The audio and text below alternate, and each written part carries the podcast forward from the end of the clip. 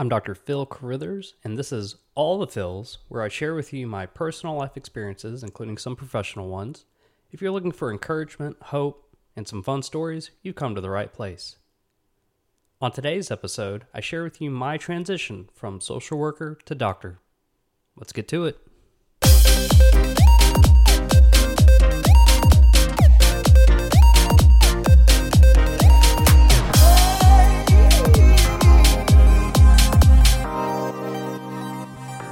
Welcome, everyone. Such an exciting day. This is the first episode of All the Phils, episode number one, and you are here to listen to it. So I thank you for tuning in, to listening in, uh, adding this show to your playlist. I know there's so many great podcasts out there. Exciting that I get to be one of those, at least for the moment. So it's exciting, very exciting. I'm happy to have you here. Again, my name is Dr. Phil Carithers. Specifically, I am a pathology resident. I actually was a pediatrician. I was a pediatrician uh, resident for almost a year and decided that although kids are awesome, I love studying their diseases. I love studying cancers, tumors, all that good stuff. So I decided to make that switch, uh, that specialty from pediatrics to pathology. So I'll talk about that a little bit more in uh, detail a little bit later on. But uh, today's episode is just about my career change, and it is a doozy. I'm glad that you're here to hear all about it. We'll get started. So, we have all been asked at one time or another in our lives, what do you want to be when you grow up?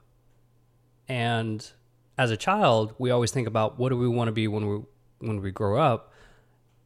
as an adult, we always question, well, when have I reached that interface where I actually have indeed grown up? Am I immature? Do I need to mature a little bit more? As you can tell, that question can kind of get a little complicated, but I'm going to keep it simple. You know, what did you want to be when you grew up, right? Halloween. Halloween was always a fun favorite. You know, I was an 80s kid. I was born in the 80s, and uh, a couple of times throughout the 80s and the 90s, I would dress up as my pa- favorite profession uh, at the time that I wanted to be. I think at one point, for whatever reason, uh, I'm from Huntsville, Alabama. You know, I'm an Alabama kid. Roll Tide, yes. uh, that can get annoying. Not for me. But um, yeah, I think when I was seven, I had a Tennessee Volunteers football uniform, and that that was my Halloween costume. Because at one point I wanted to be a football player.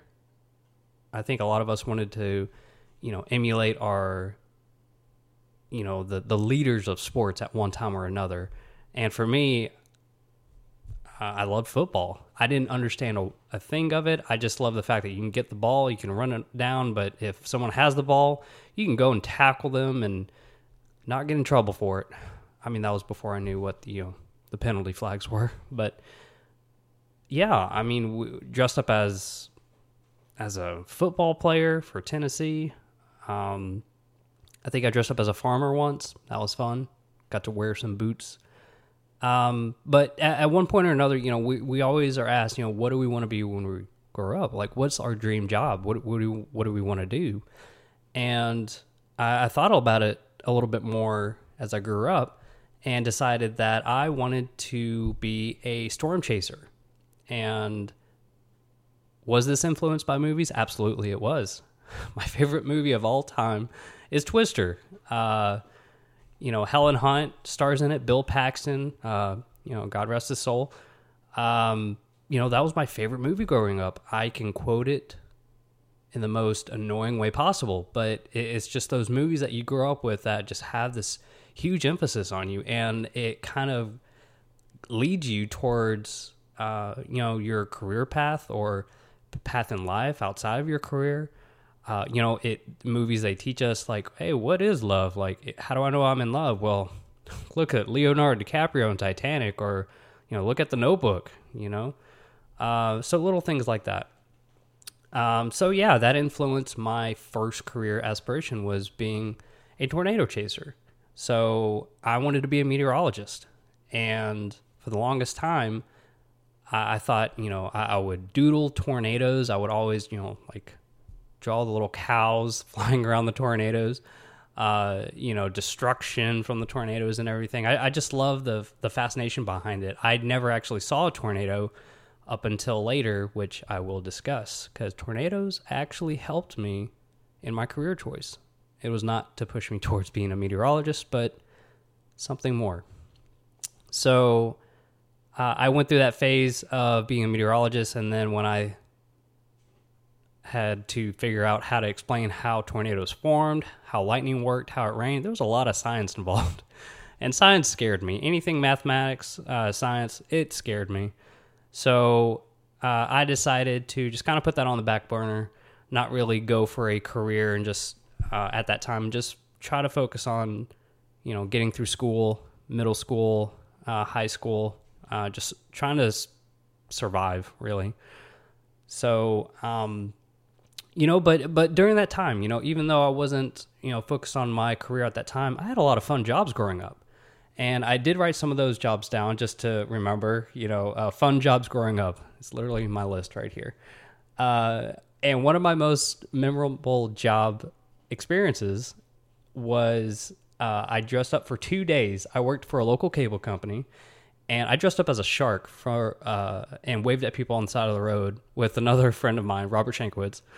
Uh, good guy. Uh, we marched in band together. I was a band kid, and uh, he knew somebody who worked at the local c- cable company, and um, you know, I forgot what I forgot what he dressed up as, but I was a shark. Uh, I had like this white shirt that had like the Discovery Planet logo on it at the time, because I know that logo's changed since then, but uh, the old school one from the '90s uh, and late 2000s or early 2000s, and uh, yeah, we just waved at people on the side of the road.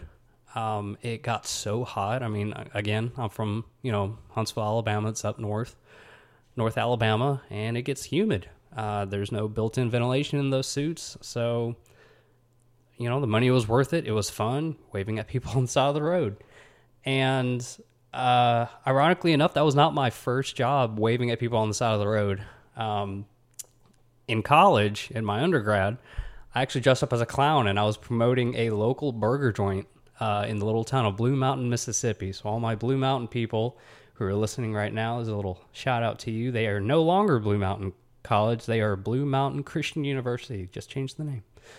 Uh, so, yeah, just, you know, thinking of like fun jobs I did then. Um, you know, I was a private drum instructor. Um, you know, I did play uh, drums growing up. Like I said, I was in band. I was on the drum line. The cool kids. Nah, I think all band kids are cool kids. But you know, drumline. It was uh, it was a different time. It was it was exciting. Um, I got to be a you know high school drumline instructor for various parts of the South. You know, in Memphis, uh, in Tuscaloosa, uh, and uh, I even uh, auditioned for the University of Alabama drumline for snare, and um, I actually got the part. But they said, "Hey, we need uh, we need somebody to teach these bass drummers. You know, we need a bass drum tech." And you know, at the time when I auditioned for this, I was 24. I was not an 18 year old that you know I was competing against all these other 18 year olds who had good chops. Right? When you're a drummer, you you talk about your chops. Right? You got to maintain that skill set, that skill level. And so uh, I turned down a position to march for Alabama and just to teach for that summer. The t- summer of 2011. Uh, that was actually the same year that Alabama LSU played the national title, and we did win that game. Exciting. But uh, yeah, I mean, I I think I got two free T-shirts for teaching that summer. Didn't really get paid, but you know, that and it made the resume look good. You know, that adult brain kicking in. Um, you know, again, jobs, right? We've had a lot of them. Um, I did work at McDonald's, so I know a lot of us have a uh, fast food uh, or maybe a waiter or waitressing uh, experience in life. I have both. Uh, I did work at McDonald's when I was 16, did the drive through, you know. Um, I think I only lasted there a couple of months. I just, it wasn't for me. But uh, you, you definitely learn about customer service, about uh, how to deal with uh, rude customers, but you also, you know, you know, you learn about every job that you do. You learn that not every customer is going to be nice to you. Uh, even some people when you're waving to them on the side of the road, even in an awesome shark costume, uh, they're going to give you the finger. But that's just part of it.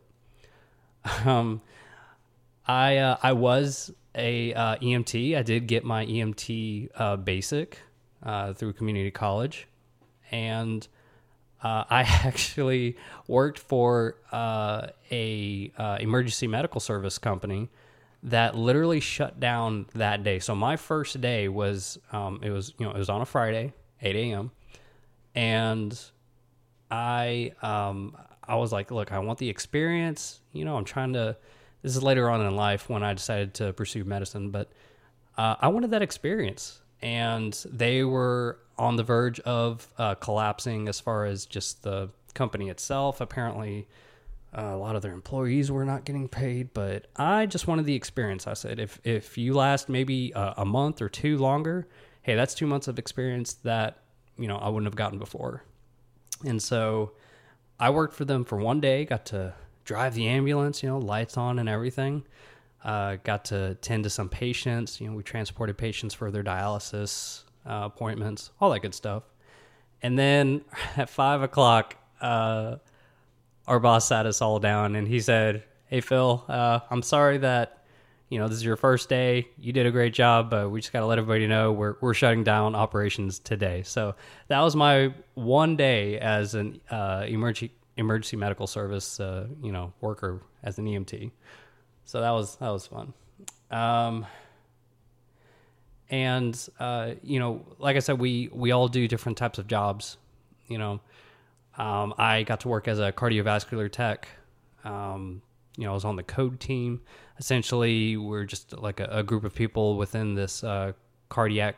Um, it's like a clinic for cardiac patients uh, adjacent to the hospital. And uh, if there was a code or something, I'd respond to it. Um, you know, if there, it, I was mainly you know doing vitals, doing EKGs, stuff like that.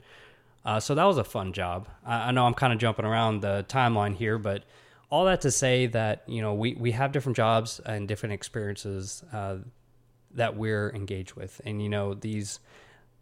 Uh, these different jobs, right? They're not going to be forever jobs. Um, you know, 95% of the time, they're not. They're kind of building us towards that dream job, that one big job that we're going to do one day.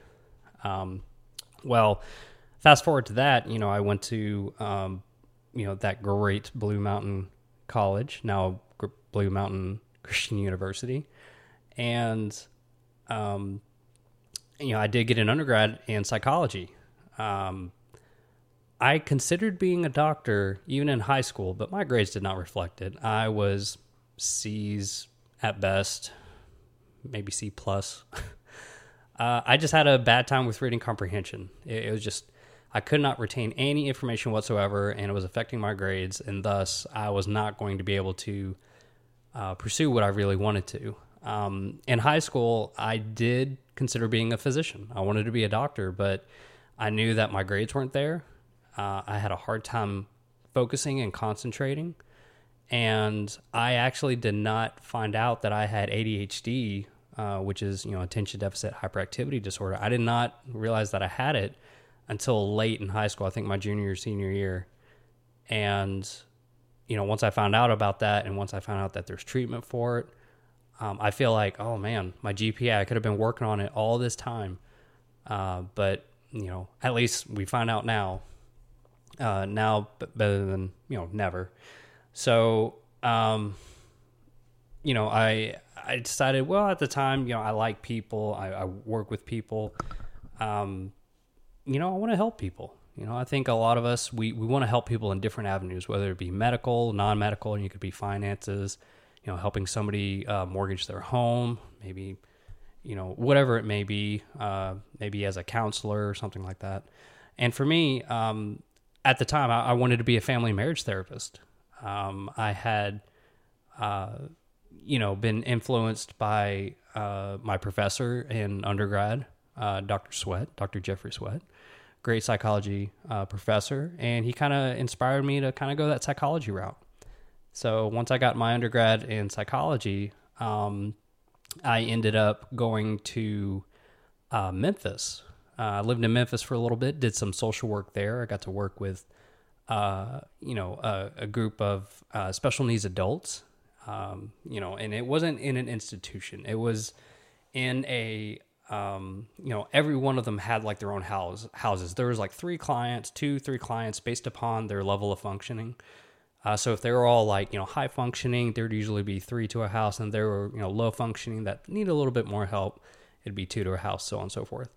So uh, I got to work for a company like that, and let me tell you, um, you know, when you work with clients like that, you know, uh, ranging from Angelman syndrome to autism to, you know, just global developmental delays, uh, whatever they may have, um, it's so rewarding.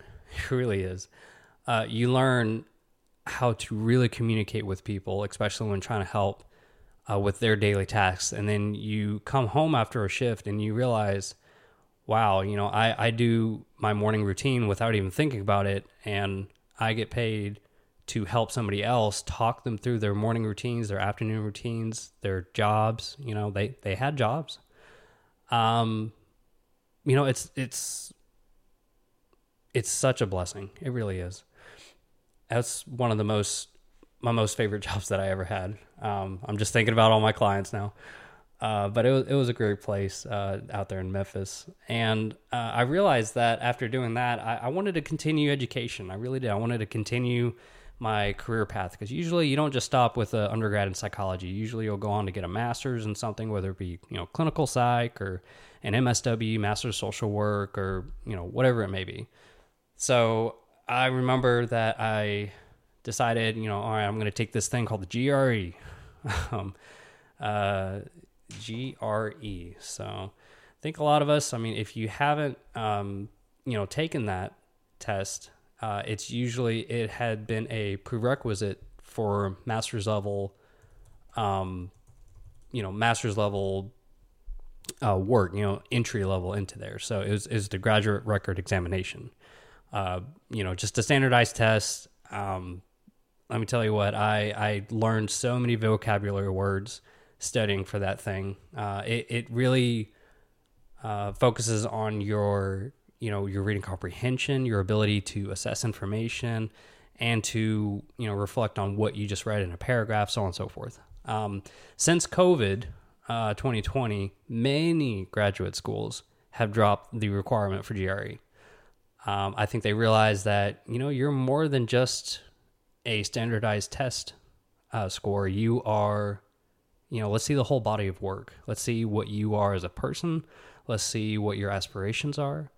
And let's see you thrive outside of this GRE. So, and I know that uh, a lot of graduate schools too were kind of suffering uh, because of dipping admission uh, admission applications. They just weren't seeing that flow anymore, uh, especially with you know COVID. So, a lot of them said, "Hey, you know what? Let's just forget about the GRE and let you come in." So, uh, I took my GRE three times, and it was more so just to get that you know that good score that I could. And uh, my third score, I got into University of Alabama. You know, my dream school.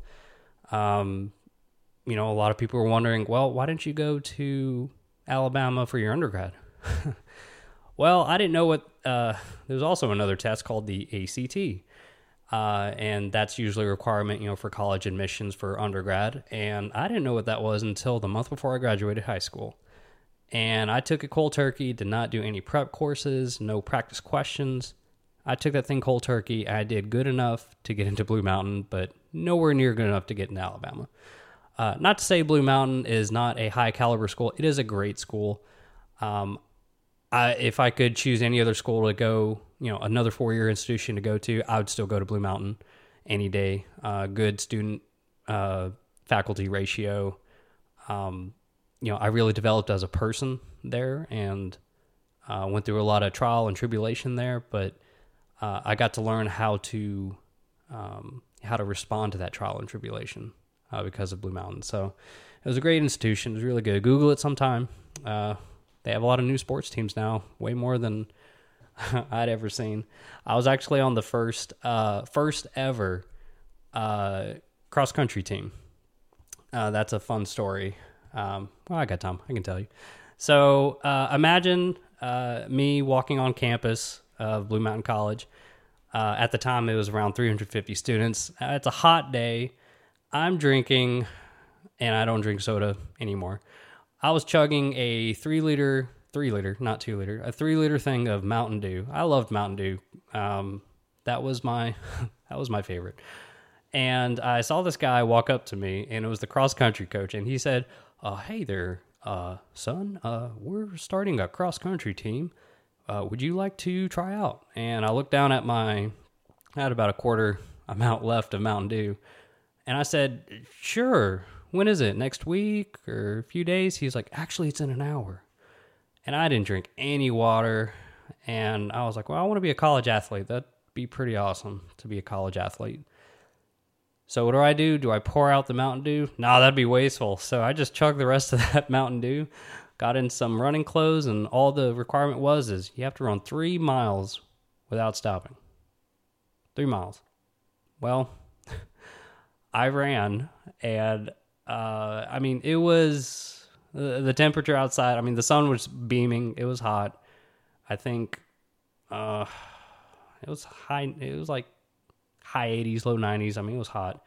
Uh, but it's a worst case scenario for someone who hadn't been drinking any water at all. I mean, I've been chugging that Mountain Dew. I started on that Mountain Dew two days ago. For any of those college kids who you know have weird eating drinking patterns, um, that was one of mine. I would work on a Mountain Dew for a couple of days until it's gone, and then next thing comes along. But uh, so yeah, that's all we had to do. And I, I remember just you know running and having to kind of walk a little bit. I would sway to the left and right because I felt a little, little dizzy. Uh, I was definitely very dehydrated, and I remember I was about ten yards away from the finish line, and everything starts going black. I mean, I'm, I'm losing feeling and everything, and then I just black out, and then I wake up. And I, I see like three or four people kind of hovering over me. You know, they're blocking the sun over me and they're picking me up and I grab my left cheek and I look on my hand and it was just white chalk all over the place. I passed out face first on the finish line. it was incredible. I mean, it was a borderline medical emergency, but it was, you know, it was dehydration, you know. Um, you know, just uh, a little bit of, uh, you know, hyperthermia there. But um, yeah, I was able to make team, and that was that was it. That was my story of how I got onto uh, cross country. But uh, anyway, so we were talking about the GRE, right? And uh, took that thing three times, and uh, I left Memphis, um, and uh, I actually worked. Um, uh, I got to do an internship while I was working on my master's in social work. So it was it was an MSW down in Tuscaloosa, one of the best MSW programs in the nation. Um, and you know, I you know a lot of it had to deal with you know policy reform and learning how to you know um, you know how to go through different social work cases and assessments and you know everything social work. I mean, it was just a huge gambit of social work. And some of my jobs that I did, since we're talking about fun jobs, um, probably my most memorable one was when I was an anger management leader in the Tuscaloosa County Courthouse. So, uh, as an intern, so I did an internship with the Public Defender's Office uh, through the Tuscaloosa County Courthouse. And uh, one of my jobs, along with being kind of like the that liaison between you know inmates and their lawyers, you know, like inmate gives me notes like, "Hey, need you talk to my lawyer. Here, give this to him. You know, stuff like that. Um, I did anger management, and I remember being in a uh, a giant room with um, with about 50 about 40 50 inmates um, and i was going to teach my first lesson on it was going to be validating anger you know uh, you know what does it mean to validate anger and i remember getting in there and I just see, you know, I see all these men dressed in orange, you know, uh, just sitting down, patiently waiting. You know, nobody was yelling, talking. They they were genuinely interested in. All right, how do we validate anger? Um, I was nervous. You know, I had, I had never been in that situation before. And I look around, I see nothing but orange jumpsuits. I do not see a single uh, you know, security guard, uh, you know, corrections officer. I don't see anybody in there. And I see the last guy, I only see one of them, and he's closing the door. I run up to the door and I say, hey, hey, and I put my hand on the door real quick before he closes. I was like, hey, hey, hey, hey, um, so is one of you or, you know, four or five of you gonna kind of be in here? I was trying to whisper it to him because I didn't want to like say it out loud to the to the inmates. I don't want to cause a ruckus. Um, you know, it's for anger management. I haven't taught them to manage their anger yet, so let's let's hold off on that. And he said, "Well, if you're good at your job, you ain't got to worry about a thing." And then he shut the door.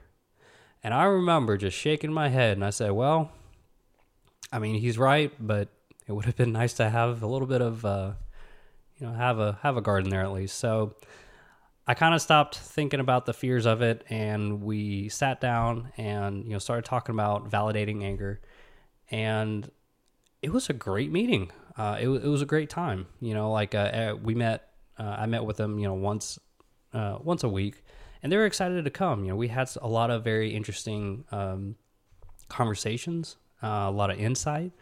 Um, and and these weren't guys that were only there for you know misdemeanor charges or anything. A lot of them were waiting trial.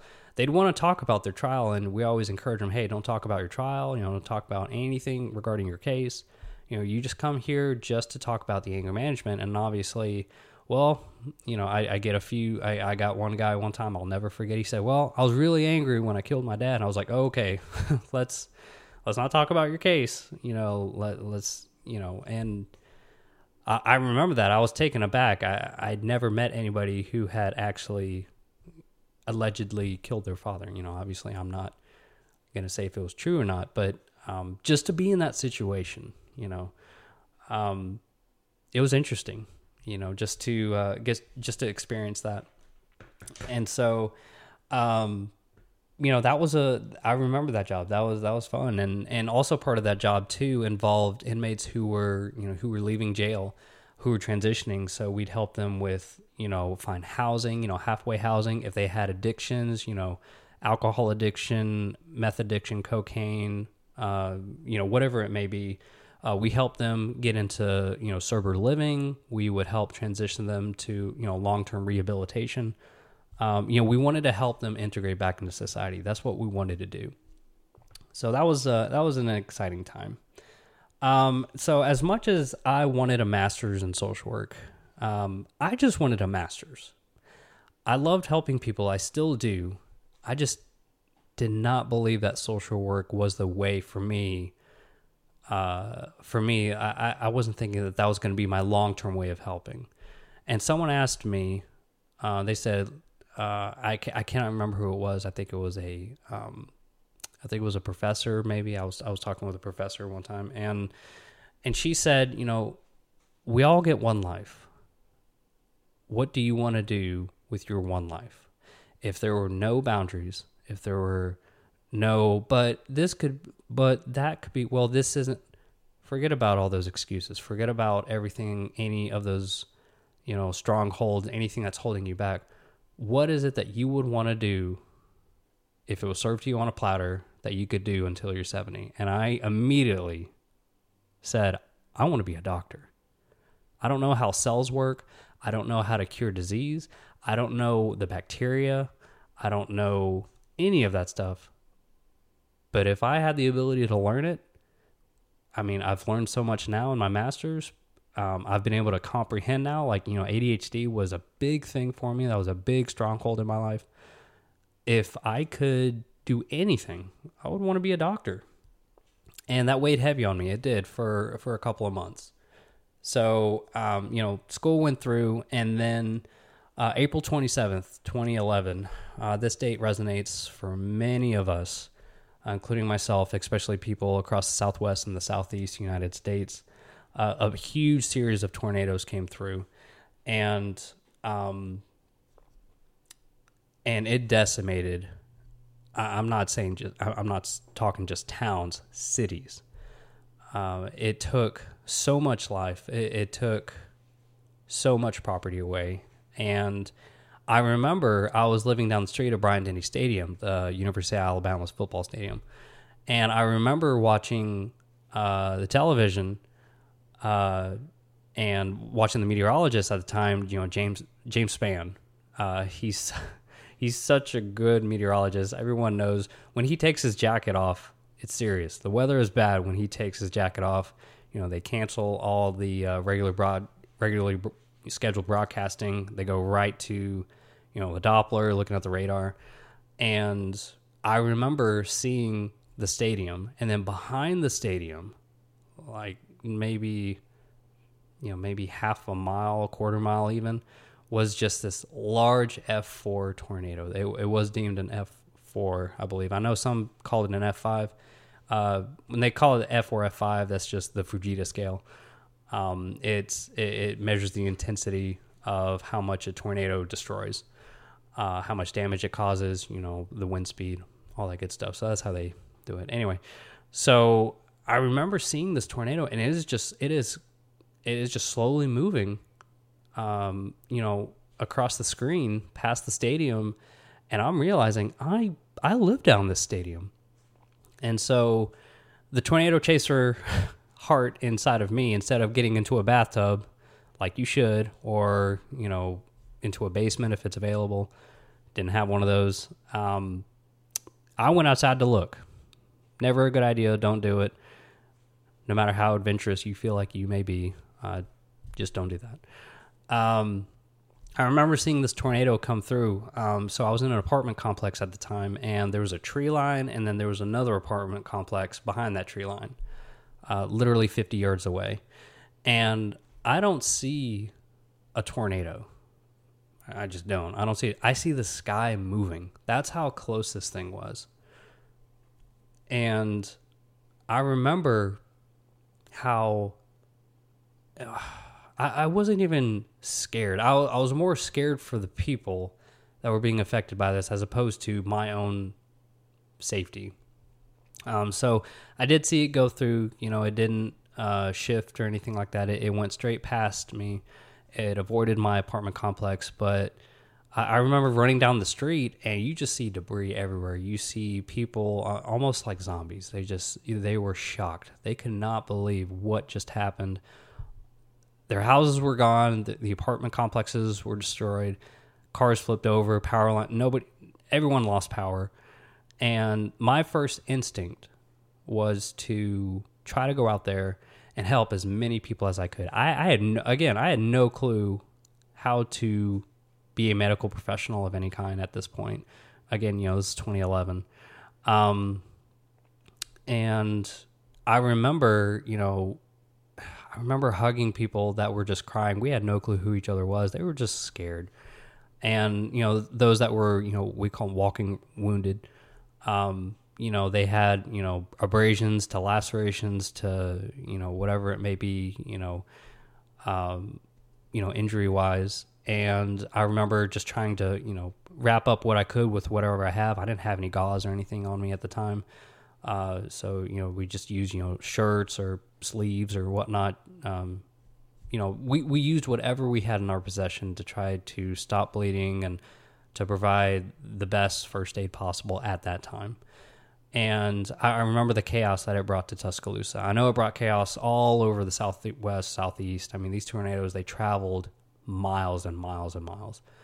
Um, I believe they went all the way up to the parts of the East Coast as well. I mean, these things just kept going, uh, some of them.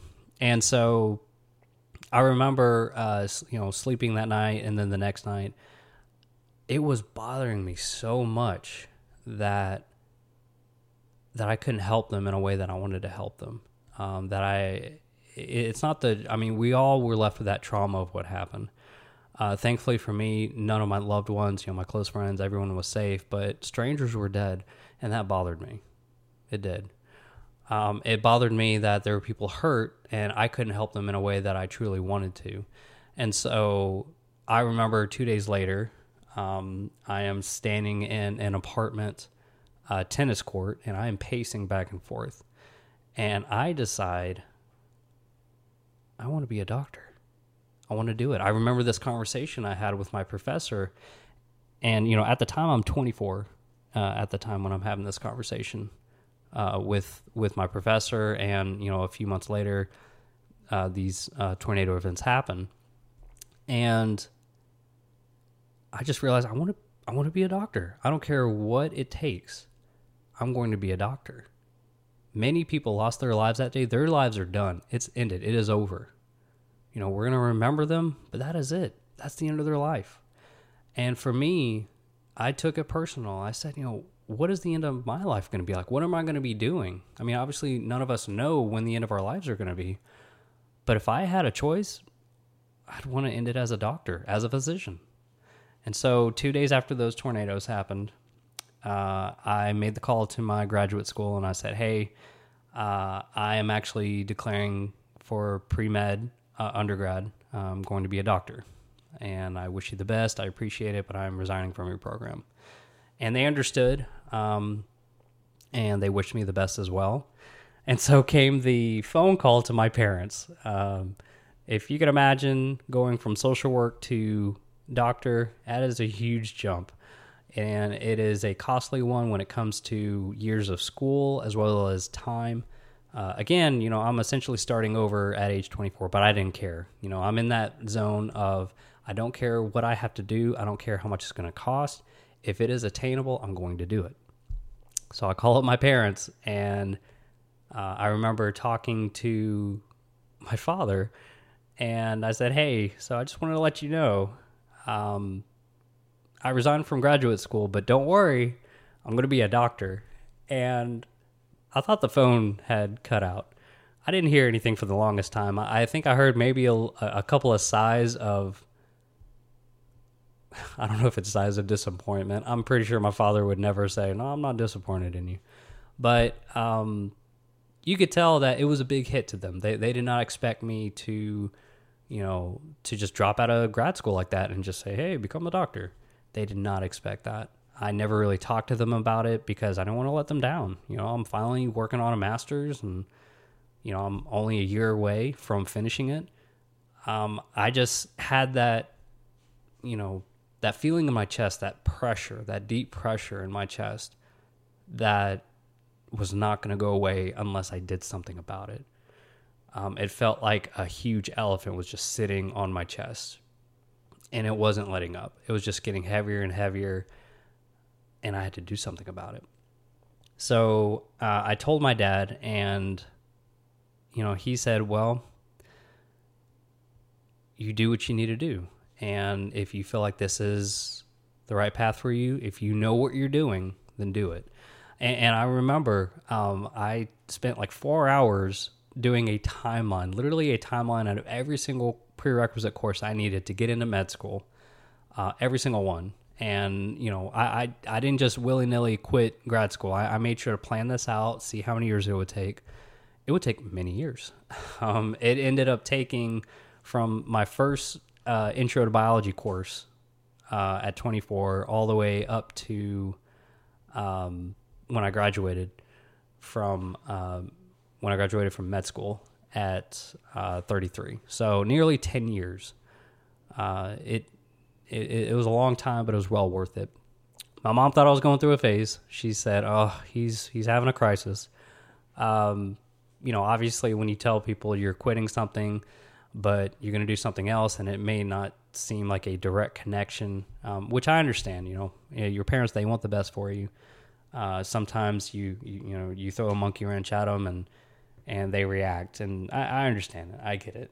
Um, you know, so for me, uh, you know, I, I, made that change, and so I remember my very first class, uh, pre uh, pre med class. You know, I was 24, and I was taking an intro course um, into uh, into biology, just to just to be a little bit more successful. Because again, uh, I I did not do well in sciences at all in grade school, and I needed to you know do a little bit better, and I wanted to start strong. So I, I took it with a bunch of uh, a bunch of eighteen year olds. Uh, a lot of them were rushing sororities. You know, they were doing the fraternities.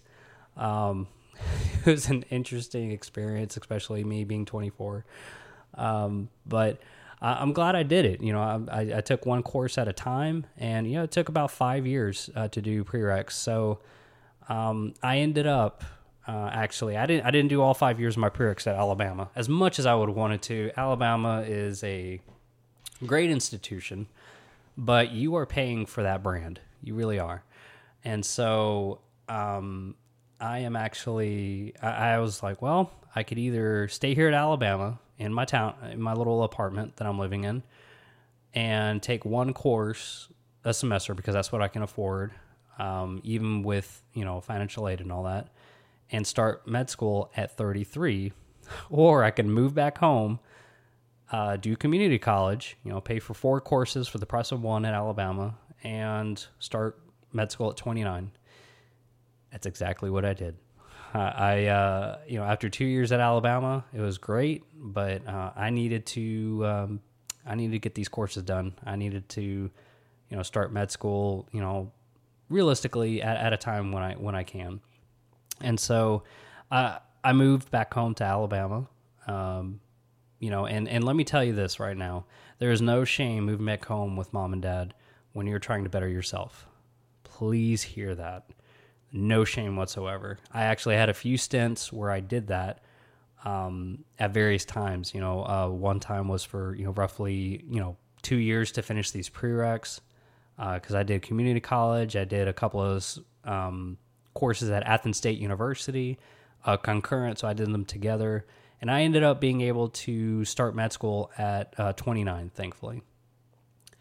And so uh, for me, um, you know, when I made that change, uh, you know, it was a scary one. It really was. It was a very scary change, but it was a necessary one. Um, I'm going to talk about my late sister uh, in you know later episodes. I'm going to talk about my time at med school. I did not do a U.S. med school. I did the Caribbean med school. It was the best decision of my life, one of the many. I'm going to talk about those in subsequent um, episodes, but um, to be able to get to where I you know, went from being a social worker to deciding, hey, you know, I need to make this career change. You know, I didn't have a wife at the time. I didn't have any kids or anything like that. Um, I knew that this was the best best pathway for me. It was. It was scary, um, because obviously you're going to have a lot of uh, trials, tribulations. There's going to be a lot of hoops that you got to jump through. There's always going to be hoops, uh, no matter what profession you go through. Uh, I like to think of it as well. My legs are going to get stronger, you know, with every hoop. Um, I do want to end on this note. Uh, again, I'll talk about more about my career a little bit more, but that was just kind of the nitty gritty of that career change. You know, that change that I had made. Um, one of the last um, quotes that someone told me it was when I first started, you know, my intro to biology course. You know, when I was 24, and you know, I felt overwhelmed. I almost started to think, was this a good idea? I don't know. I mean, I'm I'm thankful I'm not doing social work anymore, but I mean, we need social workers. By the way, let me let me put that in there. Social workers, amazing, amazing crew. Some of the best people I know, the biggest hearts. Uh, the you know they're great discerners.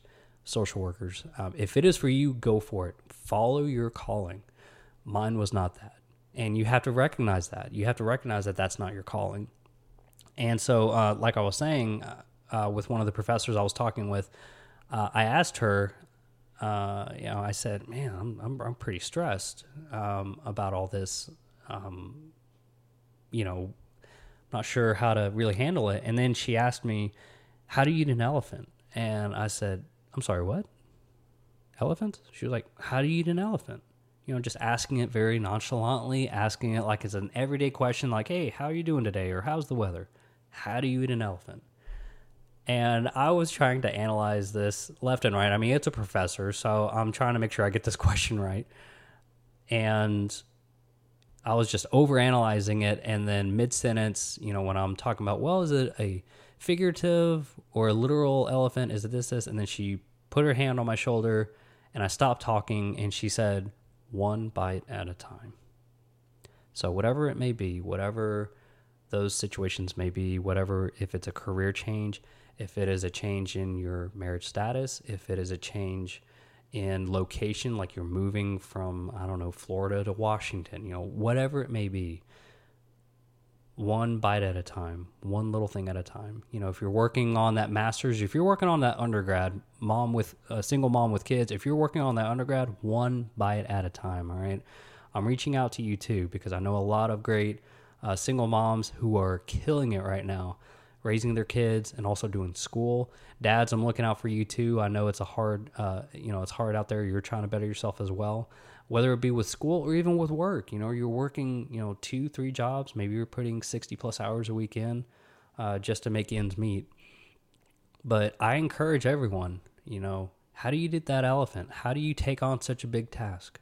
One bite at a time, right? Take your time, give yourself some grace. Tune in next time for All the Phils.